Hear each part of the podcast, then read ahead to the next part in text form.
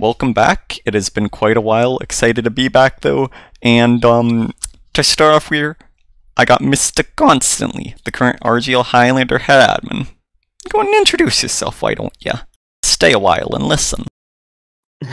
All right. Well, uh, as Blissing said, I am constantly. I'm the current RGL head admin for Highlander.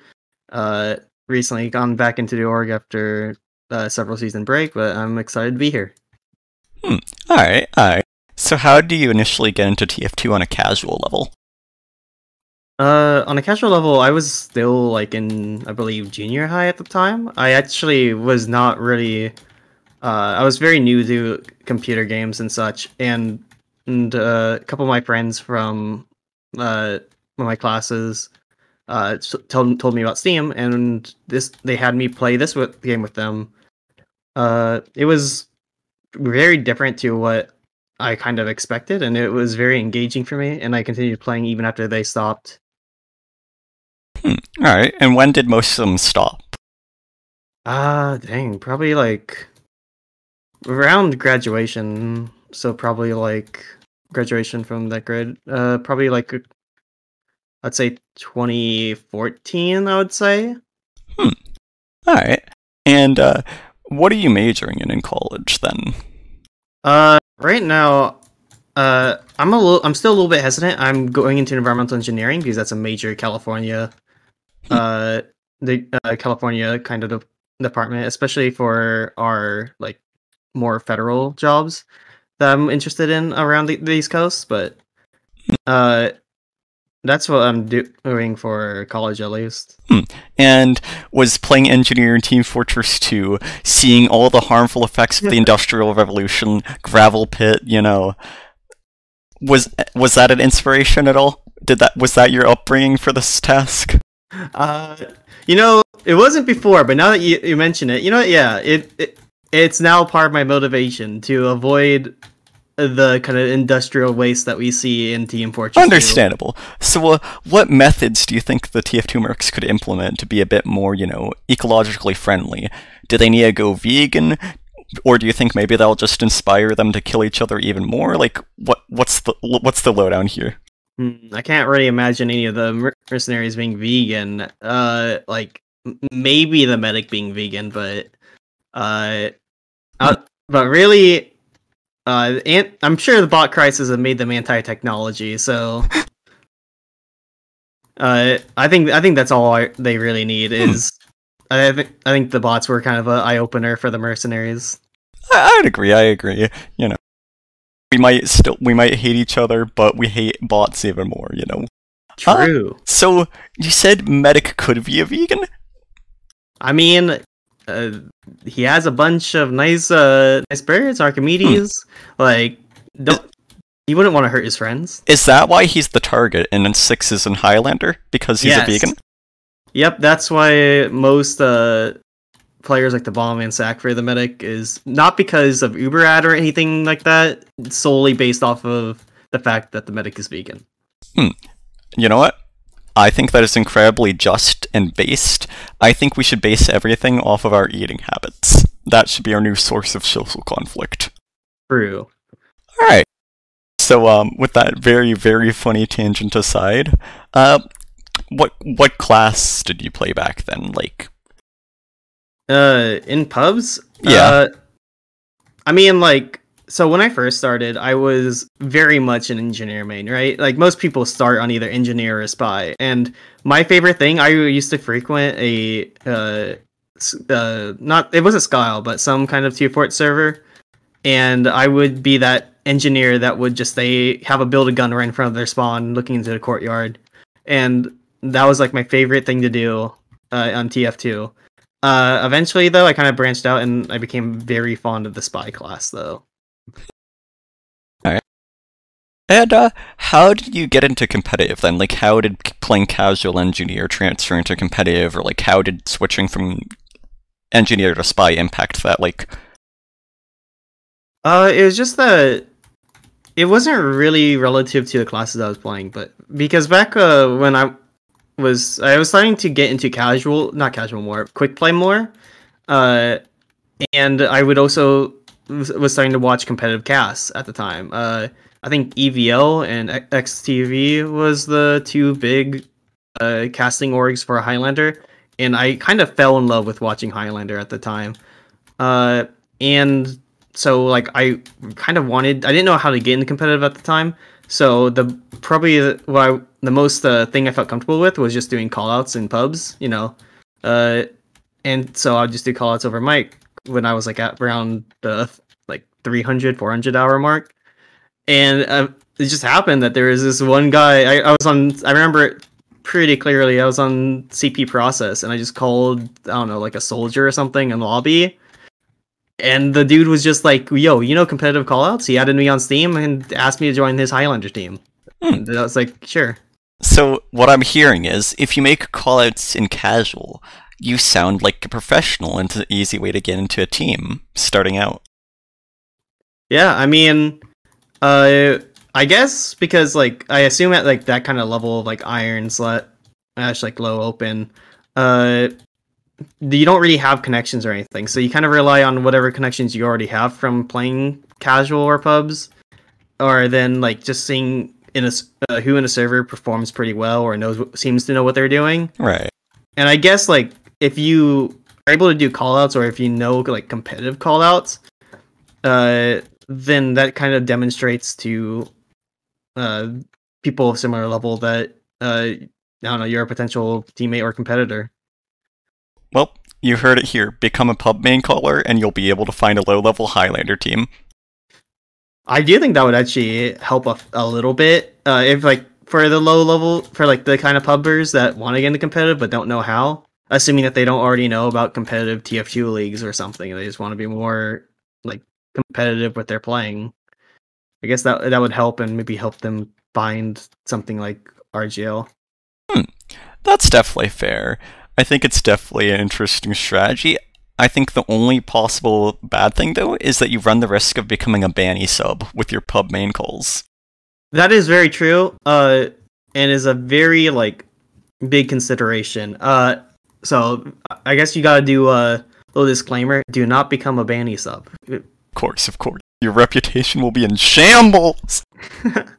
I'm just joking, obviously. I have nothing against banning. of course, you must correct yourself as the uh, authoritative RGL figure. I just don't want to be taken out of context. be like, oh no, he hate the RGL head admin hates Banny. Constantly cancelled. Yeah.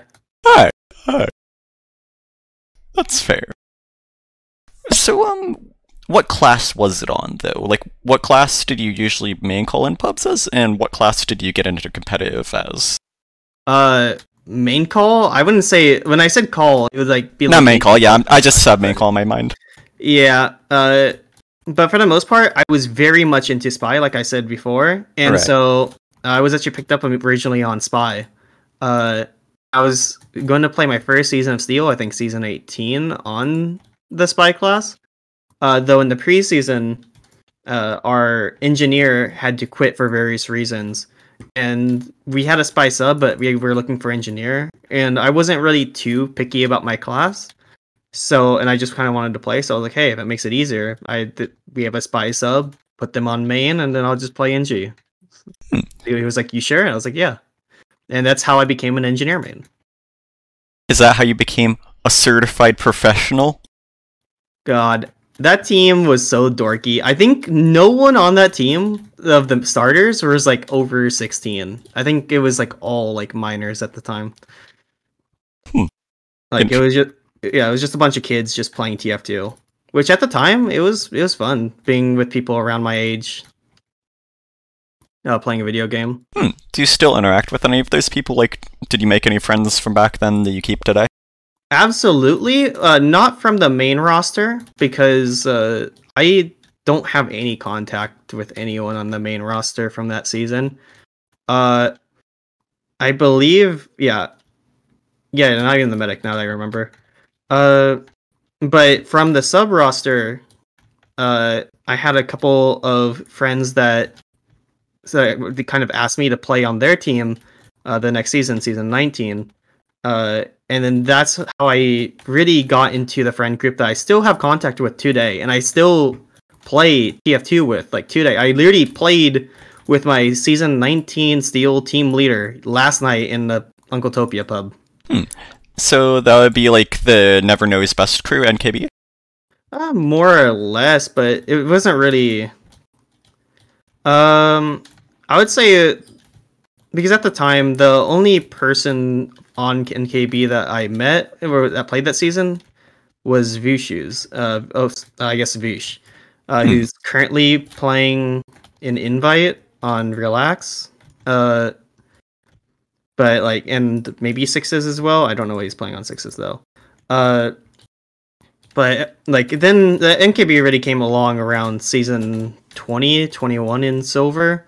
But yeah, I, I it doesn't mean I don't talk to a lot of the season 19 friends. They just they just don't really play TF2 anymore Hmm, outside right. of like Pliskin, my team leader, and I actually played many many seasons with Mr. New, uh, believe it or not.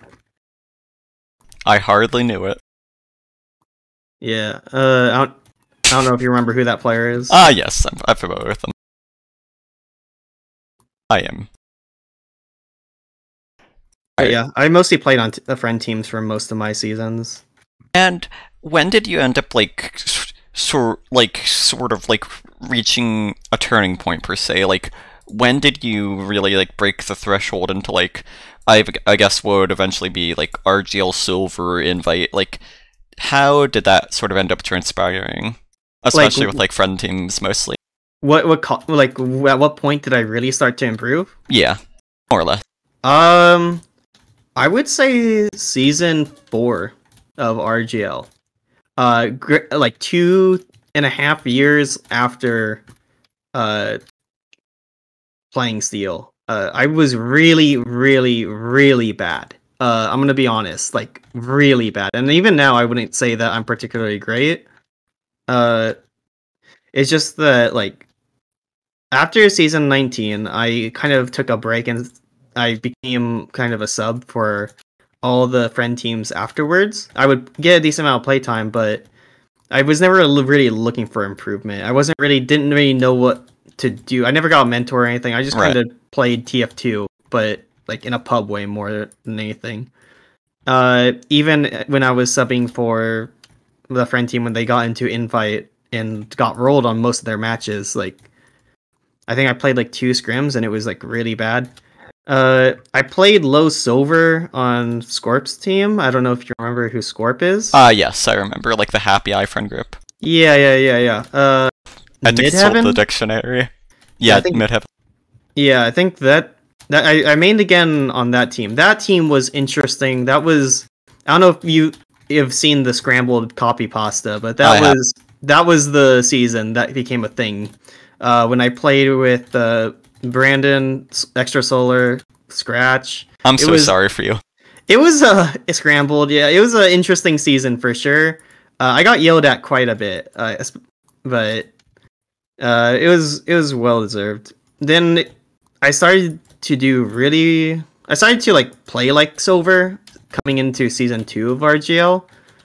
Uh, I I felt like I was getting better, but still wasn't super great. And like looking back at our season two matches, we played super sloppy.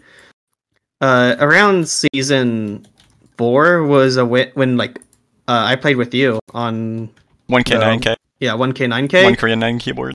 That's when I actually started taking the game like way more seriously on critical level and like actually reviewing myself and it was the first time we really started like winning and doing well and I just kind of kept it up from there and I'm a lot happier with how I play now. So, what led to you, like, sort of having that change, though? Like, what led to the change in motivation and drive? Was it just the fact that you were remaining in a higher division? Or, like, did Uh, it seem like the team had more potential and it wasn't just another friend team?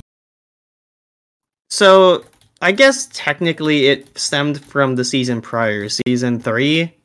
Uh, around the end of the season, like we morale was pretty low. We were going basically zero and seven. Uh, I think we ended up going two and five because the only team worse than us disbanded, and then we took one miracle win against uh, Home Depot. Uh, Bopus. Yep, Popus. But I really just wasn't playing great, and uh, at that time our team was being mentored by Civilian, and Civ was just uh was seeing my stats because I had very low kills, very high deaths on product, and it was like, hey, like literally just came to me and was like, hey, you pro- if like you want your team to win, you want your team to do something, like like look at you look at your deaths compared to your kills, like you're just not staying alive you're not doing anything like something needs to change or you might like if you want your team to win you might have to like bench yourself and i was like wow i don't want to be benched i don't want to i don't like being put in that position of hey i'm the one that's kind of holding the team down i, I don't think that's particularly what he was trying to say uh but like that's kind of how i took it Right. and so that kind of brought me down for a little bit but then season four, I was like, all right, I'm gonna be. I don't want to be in that position again. I want to be a player that can actually help my team succeed. And so from there, that's just why I started improving. And what do you say, just like getting third place that season, just seeing the potential of that team actually like, getting a decent bit of success, was that like a turning point for you mentally? Absolutely. Uh, I started feeling like super competitive. That like that like mentally, I felt like I it if I can get third place just from improving my mental, like if I just keep on going on this, then I just have more and more success leading up. Uh, I did kind of have another, though. I think after that, my mentality kind of shifted though, because I think not season five, but season six uh, was when the kind of mentality shifted because I played on the frat house, which is a bunch of like boomer players that just were playing to kind of have fun. And so, and then I would say that like games started to feel a lot kind of sillier. I would say like we were all trying to win, but it felt more like a fun kind of team versus a trying hard kind of team. So, so And I got sorry. yeah. So, say what you're gonna say. Sorry. Uh, so my mentality kind of shifted starting that season from uh from reviewing all the time and then trying super hard to win to more just like I'll play my best, but ultimately if I can make a funny play to kind of like clip and then show my friends, uh, that was kind of a priority. So I got two follow-ups then. Sorry Yeah. for interjecting a second ago. Um, so first, so the season four where we took Pyre Rivers like every single time, and you play with me on Pyre felt more serious than season six. Uh, yeah. uh, I mean, like from my perspective as the engineer building level three guns, uh, yes, it, if that feel more serious. Versus season six where on steel i would build a gun not a gun a telly that went to the jfk uh, windows from a whatever you want to call it and then just kill the sniper whenever they were called there. I still have clips of that which was really funny. Beast. uh, uh, yeah it was a very shift in how i wanted to approach the game mode. And did that ever shift back? Like, did you ever shift back to taking it more seriously? If so, when Absolutely. when would that be? um season probably season eight with uh Yee? Yeah, yeah. Uh, because they had very like because they reviewed like pretty seriously. Like it, they took the game very seriously, and we were all trying really hard to win. Uh, and that kind of just shifted my mentality back. I, I guess you could say that depending on the team that I play with, I my attitude kind of changes with just fit whatever the kind of theme is with the team, and that's just how it kind of adjusted. And then the next season, season nine, I got back with the NKB friends and we got second place in advanced slash challenger Hmm. uh, by the game seriously. So uh, I would say that I am a lot more successful when I take the game a lot more seriously. Uh, shocker, shocker. Uh, but either way, I tend to have fun with however the teams try to play. Right. So would you describe yourself as a bit of a uh, social chameleon then? Um, would I describe myself as that? Yeah. Do you just like absorb the energy of a social of the team? I mean, I, I suppose I guess there are kind of limits to like uh what kind of environments I want to be in. Like if it's not a great environment, I'll often just kind of stay more silent and out of the way. Hmm. Uh so I wouldn't say I, I'm really a social chameleon, but uh sometimes but not all the time. Hmm. Alright. We should do some scientific testing sometime. Break the limits of your own character.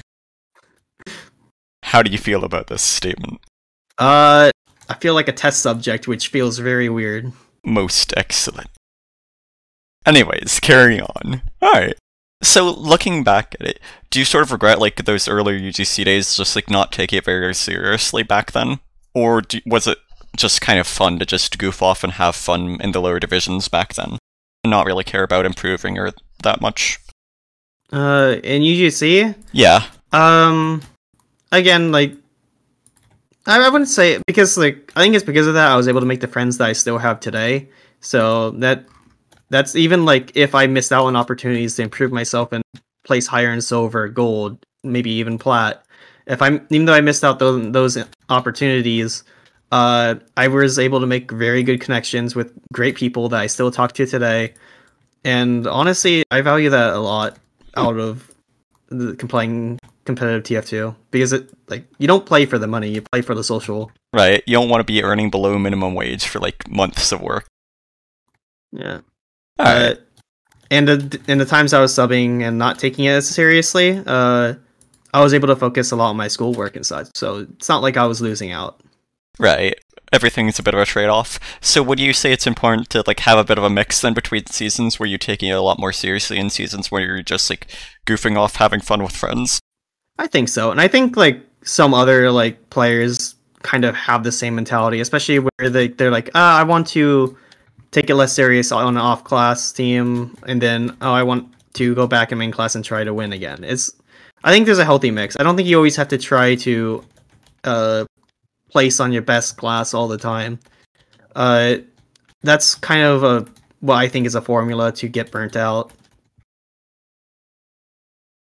I think mixing it up uh, is like mixing it up and maybe like changing mentality to kind of uh, fit the situation can just make the game more fun in the long run. Right. It's important for it to be sustainable because you're not going to grow that much if it's not sustainable. You know what I mean? Yeah. Uh, yeah, I agree. All right. Good to hear. Good to hear. If you didn't agree, I was going to have to uh, end this recording right now. Oh shit. There can be no disagreement. I'm kidding. Maybe. Don't don't don't don't try and find out. I'm warning you. Now, now you make me curious. Hmm. I see. I regret my decision. Alright. So anyways, so would you say like the social atmosphere, the whole experience of UGC was very different than like how RGL has been? If so, how? Um, I never really. Okay, so I can't really comment. Uh, I mostly played on friend teams, and like the one team in UGC I played on that wasn't a friend team, I kind of just showed up to play, uh, and that was it. I didn't ring. I I didn't ring for teams. I didn't uh play pugs or hang out on the R- on the UGC forums or anything. So I, I can't really compare the culture Uh, as a player.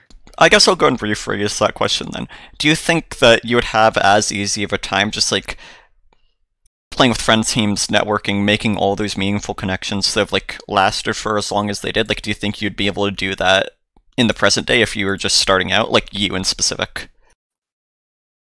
Um, yeah, I'd say so. Hmm. All right, so you don't think there's been like an inherent shift in the culture in that sense? In specifically in that sense, not as much. No. All right. Well, I'm I'm curious now. What senses do you think there might be cultural shifts in then? Cultural shifts. Yeah, seeing Um, as you said, like specifically in that sense in response. I mean, a lot of it feels like uh, there's a lot less. Um, how do I how do I phrase this? Uh, well, I'm trying to think. Um, because it's a kind of a behavioral thing on how you interact with others. Uh, it's a lot more. I felt like in UGC, uh, it was a little bit more condescending to say. I feel like uh, it wasn't a little bit. I guess it ties with toxicity changes because RGL enforces it a lot more. While I do think like those kind of personalities still exist in RGL, uh, it's not quite as loud because uh, back in UGC, it these kind of like things like harassment and such was a lot more uh, vocal and prominent. I felt as a player at the time. Uh, Right. Because although I didn't, uh, for instance, like although I didn't like interact on the UGC forums, I would occasionally like read a thread or two and see the kind of like shit that people would be saying, Hmm. and obviously there's not quite as much uh on the RGL forums because uh RGL forums kind of uh keep the shit the kind keep the kind of drama as well shit posting to a minimum. Uh though we still see it occasionally. Would you say that's why the forums are kind of dead? I'm half. Uh, yeah. I'm half joking. Not fully though. Yeah, and I'm, I'm going to give you a serious answer. I do actually think so. I think uh, because a lot of the reason for forums, especially now that Discord's very popular, like was for those kind of public kind of drama as well as just kind of joking around with their friends, kind of just griefing around forums and s- such. And Uh, sorry. Uh, never mind, never mind. Okay, sorry, sorry. Um, yeah, it's just I have to get used to like everybody's speech patterns a bit. uh, okay, so my follow up to that would be getting back on track. Do you think that the shift from like uh, drama mostly being on public forums to discords has been a beneficial thing, a negative thing, or do you think it's just like more nuanced than that? Um, I mean, the grand scheme of things, like it's not a positive thing because that it's still happening. It's just happening more behind closed doors. Right. Outside, like, behind like uh, everyone's little private discords, they will say it instead of in a giant public area. So- Uh, but it's still happening. Right, But it's better in the sense that like, as a new player, you don't feel as intimidated. You don't feel like it. You can feel a little bit more comfortable interacting with it. So I think in that sense, it is a positive. Right. So it's like a trade off between just like it being harder to moderate if it is something that's genuinely harmful and it being just like the the truth of the matter like the harm not being necessarily seen because it's like not something you have to interact with. Uh, I'm sorry. Could you repeat the question one more time? I'm sorry. yeah, that one was a little long-winded. I gotta like work on the wording, but um, so it's a bit of a trade-off, right, between it just being like not as noticeable, which is both a good and a bad thing, because like it can kind of mislead you into believing like that the community is in a better state, or like that there isn't as much trouble as there is. But like, I'd say that's probably more of a good thing for newer players. But then there, it's also a bit of a trade-off with like it being harder to moderate if it is something that's genuinely harmful, right? Uh, yeah. I mean, like, I think it being harder to moderate isn't quite the thing because if like people know, they will. The people uh will report to RGL because RGL has a, a good reporting system versus like the support tickets from UGC, and they take a lot more action on these kind of harmful things.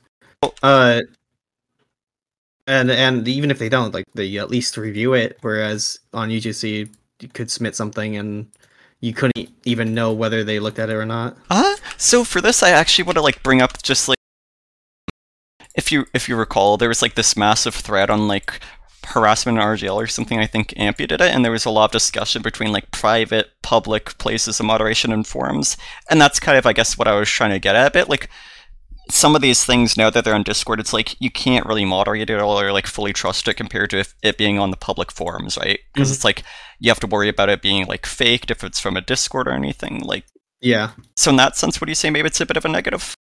Uh, yeah, I could say so. Yeah. All right. So, uh, do you have any thoughts on that particular thread now that I bring up the uh, addressing racism slash anti-LGBTQ speech um, Um, thread? I can link it to you real quick. Okay, I I'm gonna be honest. I can't really comment too much because I haven't. I, I do remember seeing it, but I haven't like read it in a very long time because it's from. It's been over a year, I think. This thread, right? Uh, yeah, January uh, 16th, 2021. Okay. I just figured I'd like bring up since there's like a lot of back and forth between the idea of like private discords and whatnot, and them being like different to moderate. yeah, I'm sorry. I can't comment on it uh comfortably. No, that that's fair. Yeah, I imagine it's also like especially as an admin, like the head admin. All right, figured it'd be interesting to like jump to nonetheless. Very well. Um. So, did you have any interactions with like UGC admins ever, or not really? Uh, at like directly, I did not. I think at the time, I think I I talked to I think I talked to one admin uh about match comms through the UGC Discord. I don't know which admin. I'm pretty sure they're retired at this point. It was not Komori, it was not Nick. Um it was not Firefly. I don't I'm I'm sorry, I can't remember. I I don't really remember anything from the interaction, but it was for something pretty it was for something pretty minor, like uh, match results or something. Which uh I mean I contacted them and they were able to get it fixed. It it was pretty short. Hmm, alright. So not that many. Okay. Um, do you have any thoughts on like was the meta dip that much different back in the UGC days, like in like the middle divisions? Than like Uh, yeah. okay, so like what would be some examples? Like how is it developed? How is it different from how it used to be? Uh, I think teams would had a lot more passive holds personally. I know in like the higher divisions, like for instance, product DK kind of made forward holding on product a lot more popular. Uh, in the middle divisions, from what I could tell, like there was nothing like that. It was very, it was very kind of passive, and people played around behind rock a lot more than pocket. Sounds Uh, awfully European to me. I guess you could say that, yeah. Uh, the whitelist was also slightly different. I I remember when the Razorback was banned for a little bit, and it was very different. Also because of all the this was before meet your match and Jungle Inferno, all those balance changes. So uh, they were kind of like the weapons functioned a fair bit differently.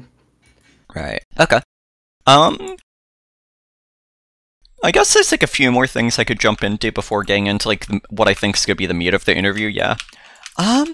So tell me a bit more about NKB. That's like your main friend group, right? How did that sort of develop? How has that been? Like, what what really defines it for you? Defines it. I Yeah, the friend group, the interaction. I mean, it's pretty simple. Uh, it's a friend group, so play TF2 with my friends that I like playing TF2 with. Uh, we have our ups and downs when we play, but overall, I just love playing with my friends. Hmm. Well, Uh, how did the group come to be? I guess then. Who from the B? I mean, like I said, a, a fair amount of my friends from that team I knew from UGC, like uh, Kami, Avush, Jer. Uh, I knew them all from Lorgon. Knew them from before, uh, from before RGL was Right. a uh, was a thing, and we first became a thing in season two. Uh, when Vush wanted to make a team, and team, and it was there that I met actually a decent of the- decent few of the other uh friends that I now have. Uh, such a such as Craft Kitty, Gadilly. I met Civ. Uh, and yeah, uh, from there we just kept on playing every other season. So we went from season two. Uh, we played. We were planning to play main again season three, but uh, uh, we were contacted because like n- they needed more teams in advance, and my team was like, "Why not?" So we played season three, which was a mistake. Uh, but then from there we started alternating every other season. So then we took a break season four, or but then we came back season five. We took a break season six, came back season seven, then season nine, which was the last. I think it's the last time we really planned to play together. I think my, a lot of my t- friends are kind of burnt out. Uh, we'll probably play again eventually, but for now, it doesn't look like NKB is coming back. All right. What led to you? Like, what led to you leading it some of the time? You weren't like really a core part of it at the start, or so. Vush didn't know how to lead. I see. Bit of a Uh, skill issue. Uh, absolutely, Vush. If you're listening to this, that was a complete skill diff right there. Uh, leader diff. Uh, I I I basically led tryouts. I started scheduling scrims just because like either Vush was like super slow or like sometimes it like a little bit indecisive, and I kind of got tired of it, so I took over. I mean, n- nothing against Vush. I love Vush, but like, uh, I just wasn't super happy with how he's leading, and then I just became the I guess you could say main leader since then. Just Hmm. not even because I wanted to, just because like I I, I prefer doing it over Voosh. And how did that transpire? Like, was there drama or anything? Like, how did you end up like becoming the leader? Were you just like, "Yo, I'm gonna lead this season," and they're like, "Okay." Yeah, essentially. I mean, Damn. Voosh didn't, wanna, Voosh didn't want to lead. Oh, okay. Uh, I one of these. It's understandable. I was gonna be Yeah. like, "What the fuck did you do, man?" I mean, like there was drama at some point, just because like whenever I would get kind of stressed out, I would uh, uh stressed out, and I didn't want to. I would just like if the team was not doing super well, I would get kind of stressed out from leading, and then I would kind of ask Voosh to kind of take over, but he wouldn't do it do it reliably, and so I'd kind of get mad at him.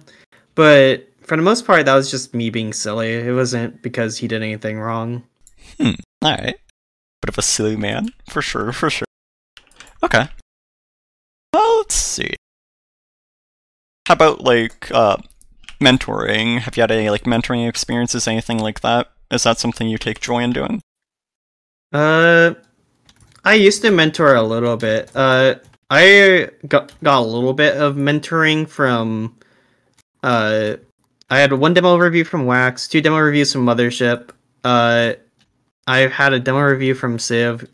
Uh, back when like, I as I already explained, he was telling me, uh, what I needed to improve. He helped me a little bit, but outside of that, I never really had mentoring, and I kind of wish I did. It was more like self-taught whatever i learned through like watching others play. Uh and so like past that i kind of wanted to give back and like give support to others what i couldn't what i didn't have so that i could improve better and so others could improve better. Uh so i had a few mentees for the most part it was like a one or two off demos and then they just wouldn't contact again uh, I had a little bit of mentoring that I did in the mothership uh, engineer.tf Discord. It was pretty short lived since one, I felt like I couldn't s- give advice as well as other engineers. Like when I see other mentors, like other players that are helping others, like uh, June or Austin, uh, I can't help but like no think that why how can i do this if i feel like those players can play engineer better than me and can give advice better? Uh, and that i may g- give advice to them and it might be like a game losing decision. And so i got kind of worried about that and then that mixed with my own like uh, lack of time because of school and such i just decided to give up on it Hmm. now that i'm back as staff for rgl especially as a head admin i just don't have the time for it anymore if i wasn't rgl staff i would probably try to give it another go but i do have a little bit of insecurities with my own playstyle Right. So, um, why didn't you just, you know, take out the competition back when you felt like you were being outclassed mentoring wise? Riddle me that. Wait, i'm sorry take the competition back Yeah, why didn't you take out the competition? take out the competition Yeah. You, Wha- wha- you lacking? uh i mean i guess in a sense uh you could say that That's why you're not a spy man anymore. yeah though i'm hoping to be spy this season Oh, yeah? um, What's this season gonna be for you? Uh, I'm trying right now for season 13. By the time we're recording this, um, I'd like to play Spy because I was ringing the other night, as uh, you might have seen. Uh, and I Oh, had yeah. a lot of fun with it. I think Spy is a very fun class, but Somebody that's why. everyone- But that's why everyone wants to play it. Right, right. It's like their own ticks and like style of making it work and playing it. Yep. Mm-hmm. Uh, is that some? Have you like played any spy in competitive really before? Or is this your first real time like playing it in like a higher division or like really that much in the first place? Uh, I would ring Spy occasionally and played occasional Spy and Pug in like Pugs, but I, I've never played a full season of Spy. That's why I'd like to try playing it, expand my skill set. Hmm. Uh, and I got Michael lately to help me out if I ever am in trouble. Brother. Big Alright. brother Michael Lele Alright, going over spy tips with me. there's probably one last topic to touch on before I get into like more admin stuff. Okay. so you mentioned pugs, yeah. Uh, what what have your experience in pu- in pugs been like? What what are your thoughts on like the state of pugs? What sort of I don't know. Just give me some give me something to work with here. Um, I don't. I'm not a pugger eh, that much anymore. Uh, I would occasionally add up to pugs, and I've wanted to pug before. Uh, but I don't know. Half the time, it's kind of goofy with things like rocket jumpers or just trying to focus your friend, and then the other half of the time, uh, I'm I might be forced onto like a class I didn't want to play, like medic or demo. I really do not enjoy medic or demo. You don't enjoy demo man? I really don't. Why is Uh, I- that? Um, I like hit scan. I just like uh having it so that when I point at something, if I my crosshair is on it and I click, it does damage instantly. Wait, I'm sorry. You don't like hit. You don't like hit scan. You No, you I- like hit I- scan? I like hit scan. Yeah. Then why do you play engineer? Uh, I have a shotgun. I have a pistol. I'm a budget scout. Oh, oh. So you can aim. You can engineers can aim now. Mm, I can try to aim. Ah, okay. You can try. I I appreciate the sentiment. You know, it's all about the effort. Yeah, yeah, yeah, yeah, yeah. I, I. I, I'm trying to aim. I, I'll get there eventually. Maybe not today. Maybe not tomorrow, but eventually. Yeah. Glad you took the bait there, though, for sure, for sure. All right. Uh, then I guess have you played the other formats, or is it only really just like Highlander? Uh, I played with friends in the no restriction no restriction sixes. I've played uh Prolander. Boars was always a fun one to do. I just got done with a friend team in IM sixes. Uh, I enjoyed Flank Scout. Uh, though I don't think I would have the time for one this upcoming season. Uh, but I enjoy all the formats that I've been playing. I see. Have any like specific thoughts or sentiments on no restriction sixes and Prolander? Do you think they're like things that are worth the time investment? That like there should be more uh for like seasons or like cups for? Um, it's kind of tough. I would say I'm not in- particularly interested in, in either format on a per season thing. I think cups are fine. Uh, little like mini tournaments that happen over the course of a weekend. I think that's fine and great. And uh, uh Prolander Pugs can be pretty fun. Uh, past that though, I can't say my interest is quite there. Okay.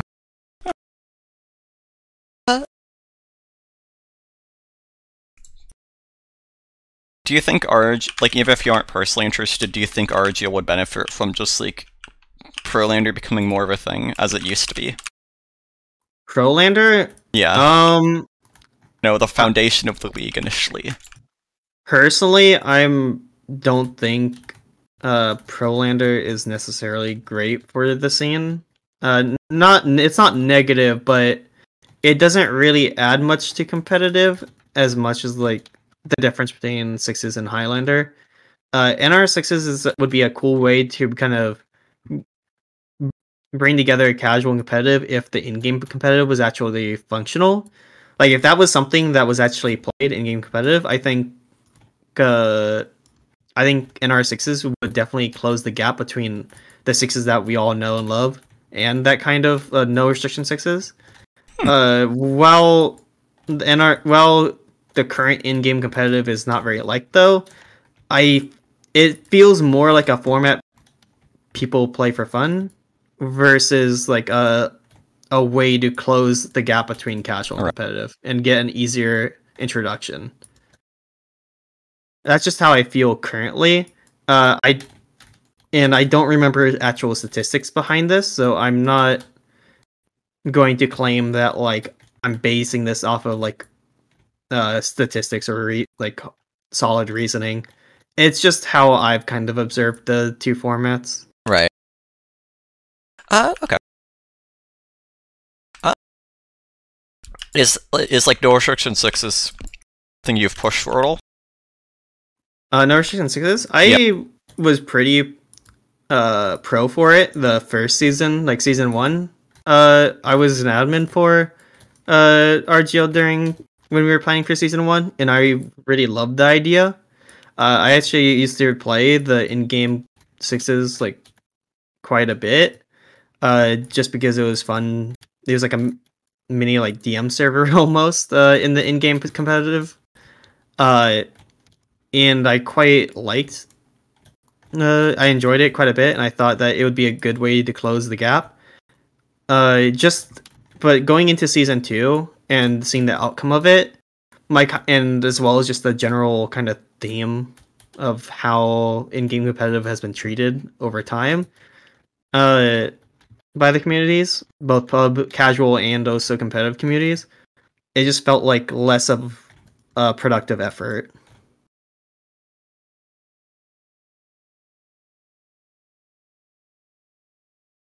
Okay. Uh, what do you think could be done to like? It's something of interest. Like, what could be learned from it? How could it be improved for the future?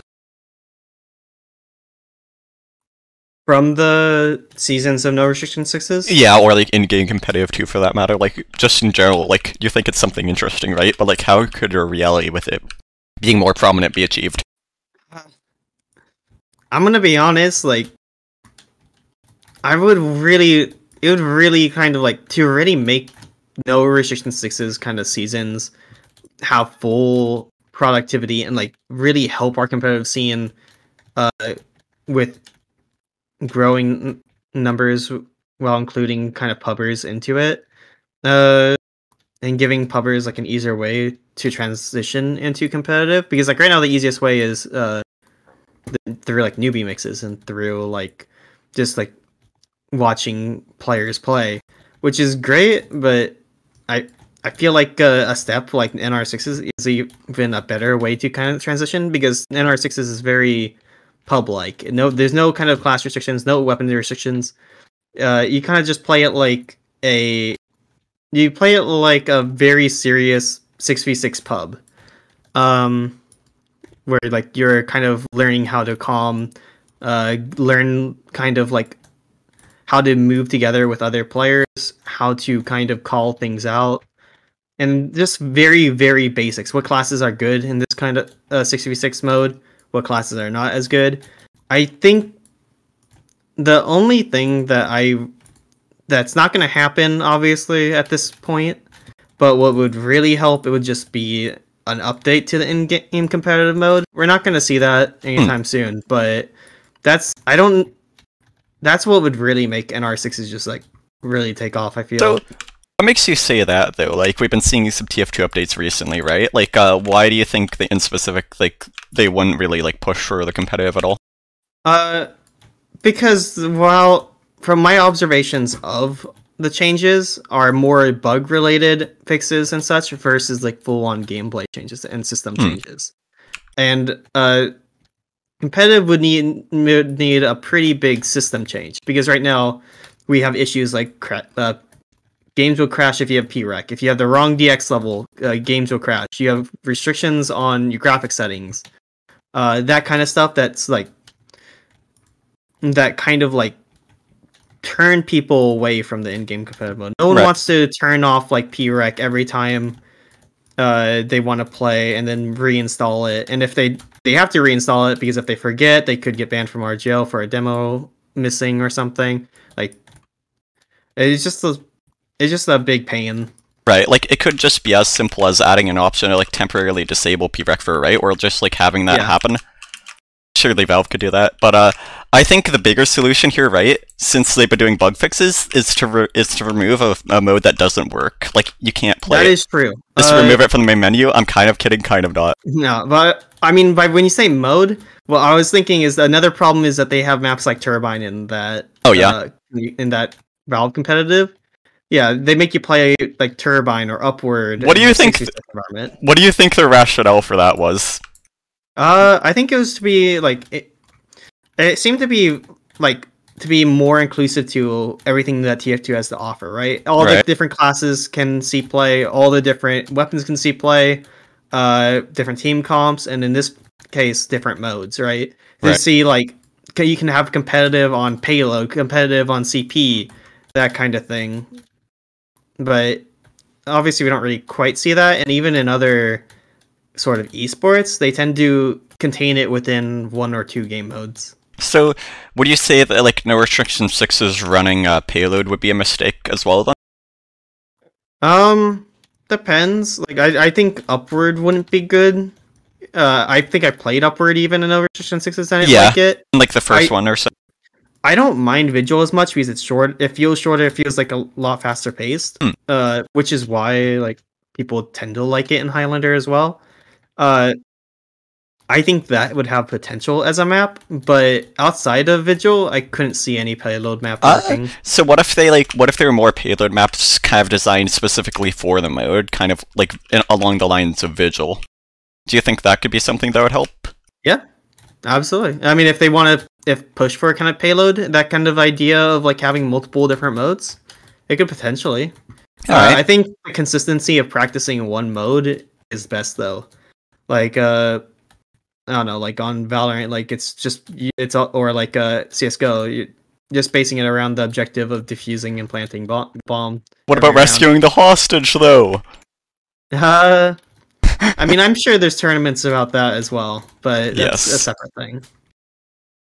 And so that's why I think like keeping it kind of consistent to one mode is the best. It also is just easiest for players to practice. Hmm, okay, that's definitely fair. Yeah, especially when you're like just looking at like people who play the game casually who don't have as much interest in competitive necessarily. Like it's you you you don't want to have like a super high learning curve for sure. Yeah. Yeah, though Uh, it does kind of suck it in a way because uh that just because some people like it would kind of exclude groups that specifically don't like playing one mode, especially as I've seen from Uncletopia players. Like people don't like playing the same mode over and over again from Uh, a casual perspective. Untrue. Have you ever been like once they get on payload, it stays on payload for eternity? I'm kind of kidding. Uh no no no like that's actually real. Like it does stay but there are a pretty vocal bunch that don't like payload as well. Oh, And- yeah. And so by keeping it if we were to have a, a format that was payload only, then those th- those pl- kind of people wouldn't really have a place in competitive. So what if we just made multiple like ones, like one for the Uncletopia payloaders? You know, just break it into a ton of separate simultaneous cups. Nothing could go wrong. Nothing could go wrong, right? All right. Uh, could we see organized 12v12 in the future to really appeal to the casual audience? Hmm. You know, I'll write it down. I'll get back to you on that. aye, aye, yeah, yeah, yeah. This is my uh application to RGL. Yep. Okay, fair enough. Fair enough. Uh, I think that's about that topic beaten to the ground. Um, I believe it is onto adminship now. So, Sure. what led to you becoming an admin initially? Like, what was the motivation and the methodology of it? Um, it's been a while, huh? Uh, my first time as an RGL admin. Uh, well, I'm gonna go even further back because I was Go ahead. uh, I was a RGL helper uh, when the org first started. I think I think it well I think the server was made in fall 2015, but uh, I was involved around early 2016 where we did the first Prolander uh, one day cup. This was before we had seasons for Prolander. Uh, and so the winner, I, I still have the medal for it. Hold on one second. I can actually tell. It was, oh no, it was for the winter 2017. So spring, so like, I think it was January of 2017. So that was when the first cup happened for Prolander, and I was involved as one of the helpers for it, and I kind of helped uh, manage divisions for that one day cup. I think started around mo- uh, noon my time, and then ended in the evening. Uh, and I kind of enjoyed it. Uh, I had a little bit of problems with one of the teams, but uh, helped me figure it out, and I just had a fun time helping out uh, players. Uh, I didn't really help. Like I tried helping again in the next cup, but I was just unfortunately a little bit too busy, so I wasn't as involved. Uh, and so I kind of just kind of stopped helping up until uh, RGL Highlander became a thing, which took off about like a year two, probably like two years after. I think it was one or two years after uh, Prolander was the big thing uh, in RGL, and we had the old RGL Highlander Discord because Highlander used to be a different Discord from the current RGL Discord. Uh, and they started help holding uh, experimental cups. And at that time, instead uh, I'm not sure why at that time they didn't just use uh, admins for the staff members, but they were looking for kind of helpers to help out with those cups and adminning for them. Uh, and so I volunteered, and I volunteered for all three of the cups. I think it was three. It was two or three of the cups before I finally became an admin season four. Uh, uh, like right before season four, so like during the season three off season, uh, postseason.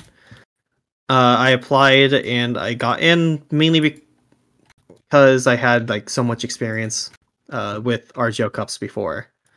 Uh, I and I was the moderator for newcomer for a couple. Uh, sorry, open for a couple seasons because uh, we used to just call the division open before splitting it into newcomer and amateur. In which case, I was the newcomer, I believe, uh, admin as soon as that division was created. Uh, and I did that up until season eight, the first season of Challenger. Uh, was my last season of adminning, uh, which was also Michael Lele's last season of adminning, uh, where I stepped down to take a break, and then I came back in as a kind of floating admin, uh, season 11, so this spring, but I didn't really do anything or pay attention too much.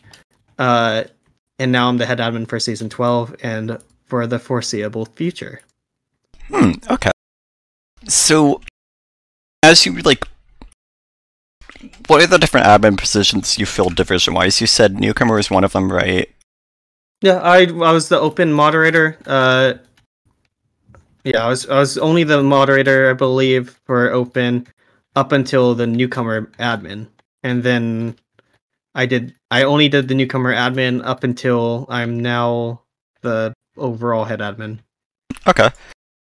So what was it like going from being like a moderator to an admin? Uh, it moderator to an admin. It's kind of different because uh, uh, like it's not so much the case anymore because I try to keep all my staff kind of working together and working as a team to kind of talk things over and make decisions about their divisions.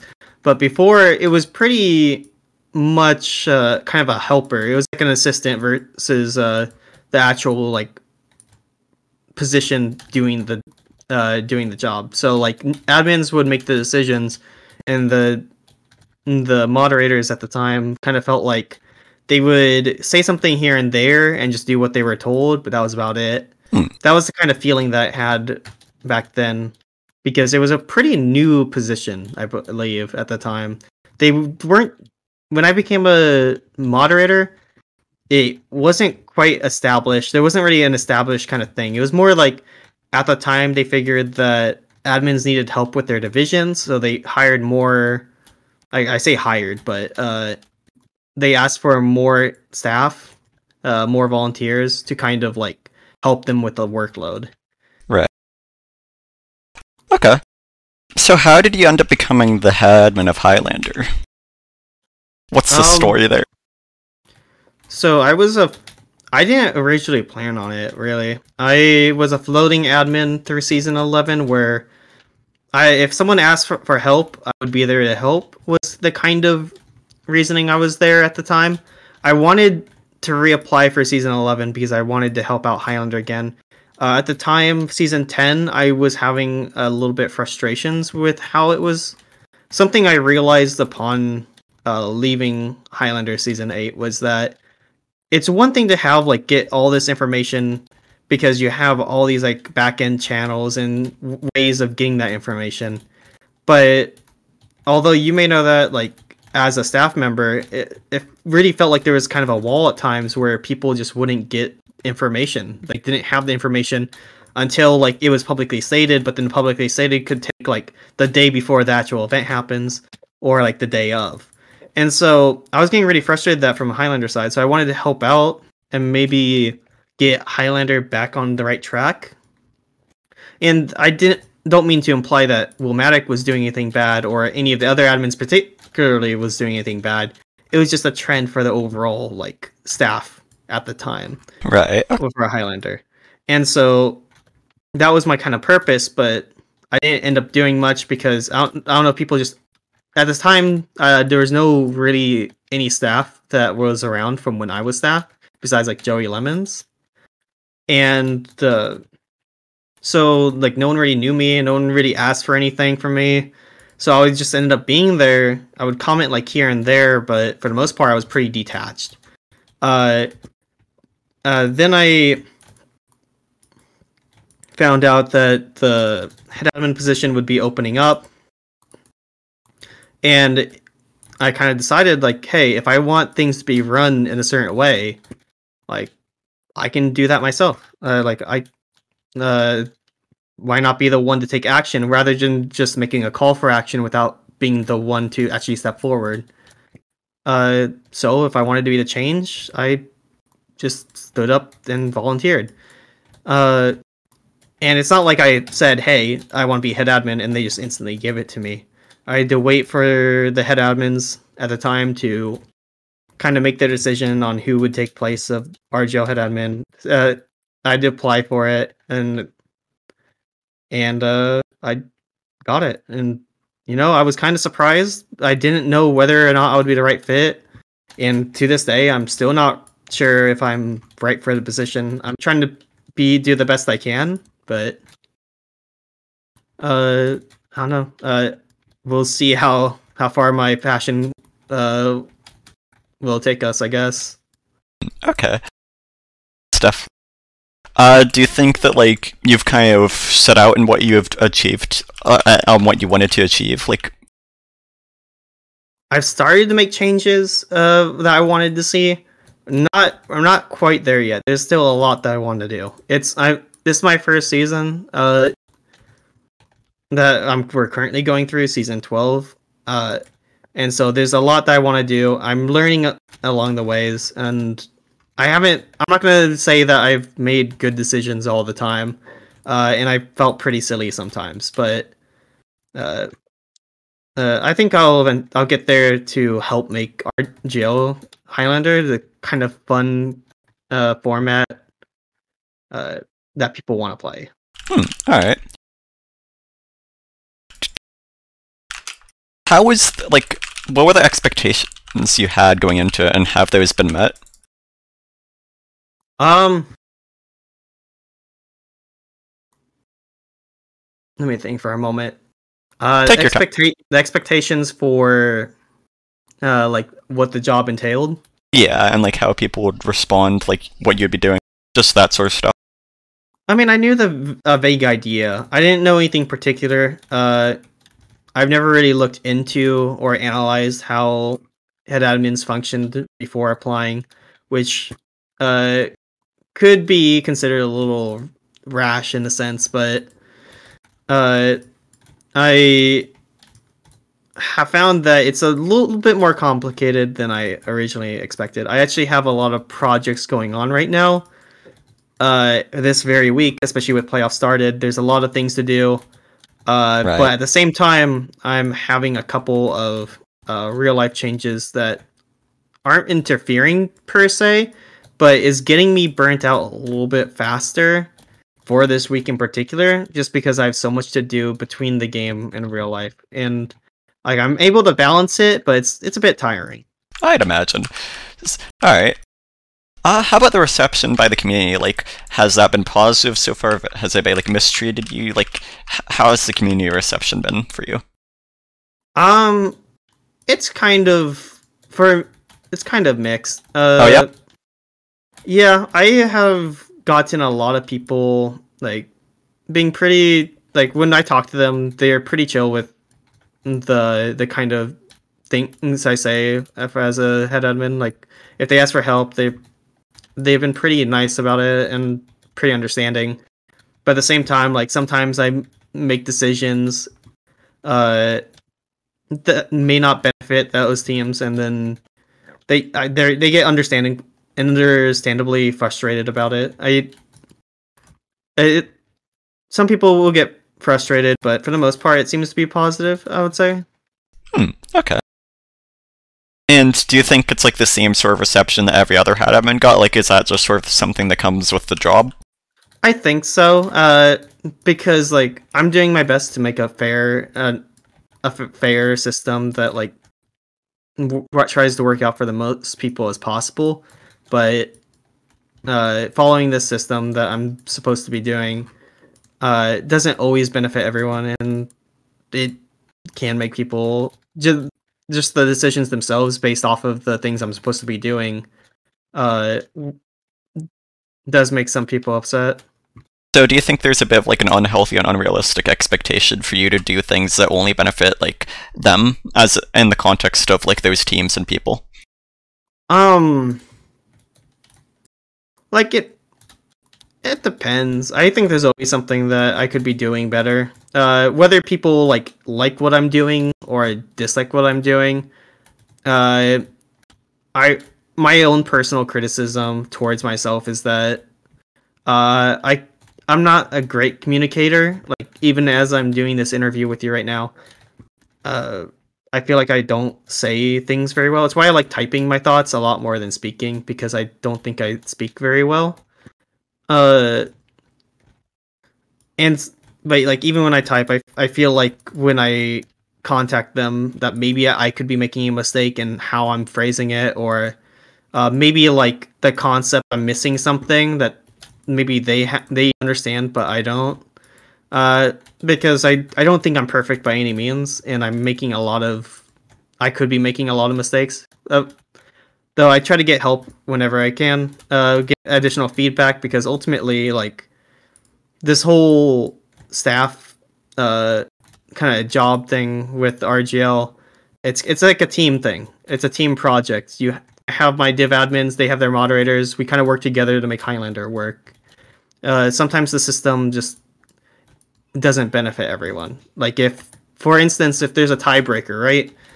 We do math to figure out people who are tied to see which one is above the other, and the math may favor one side, and then the other side feels kind of cheated. Like there's just not much I can do in that case. Besides, like maybe I could have reevaluated uh, how to do tiebreakers in the future. But that's just an example of like how uh, I could potentially just improve myself. Okay. So would you say like a, a huge part of just like admining, especially like heading and having that perceived amount of like responsibility, like a huge thing is just like communicate, like how you communicate your changes, like managing the PR side of it.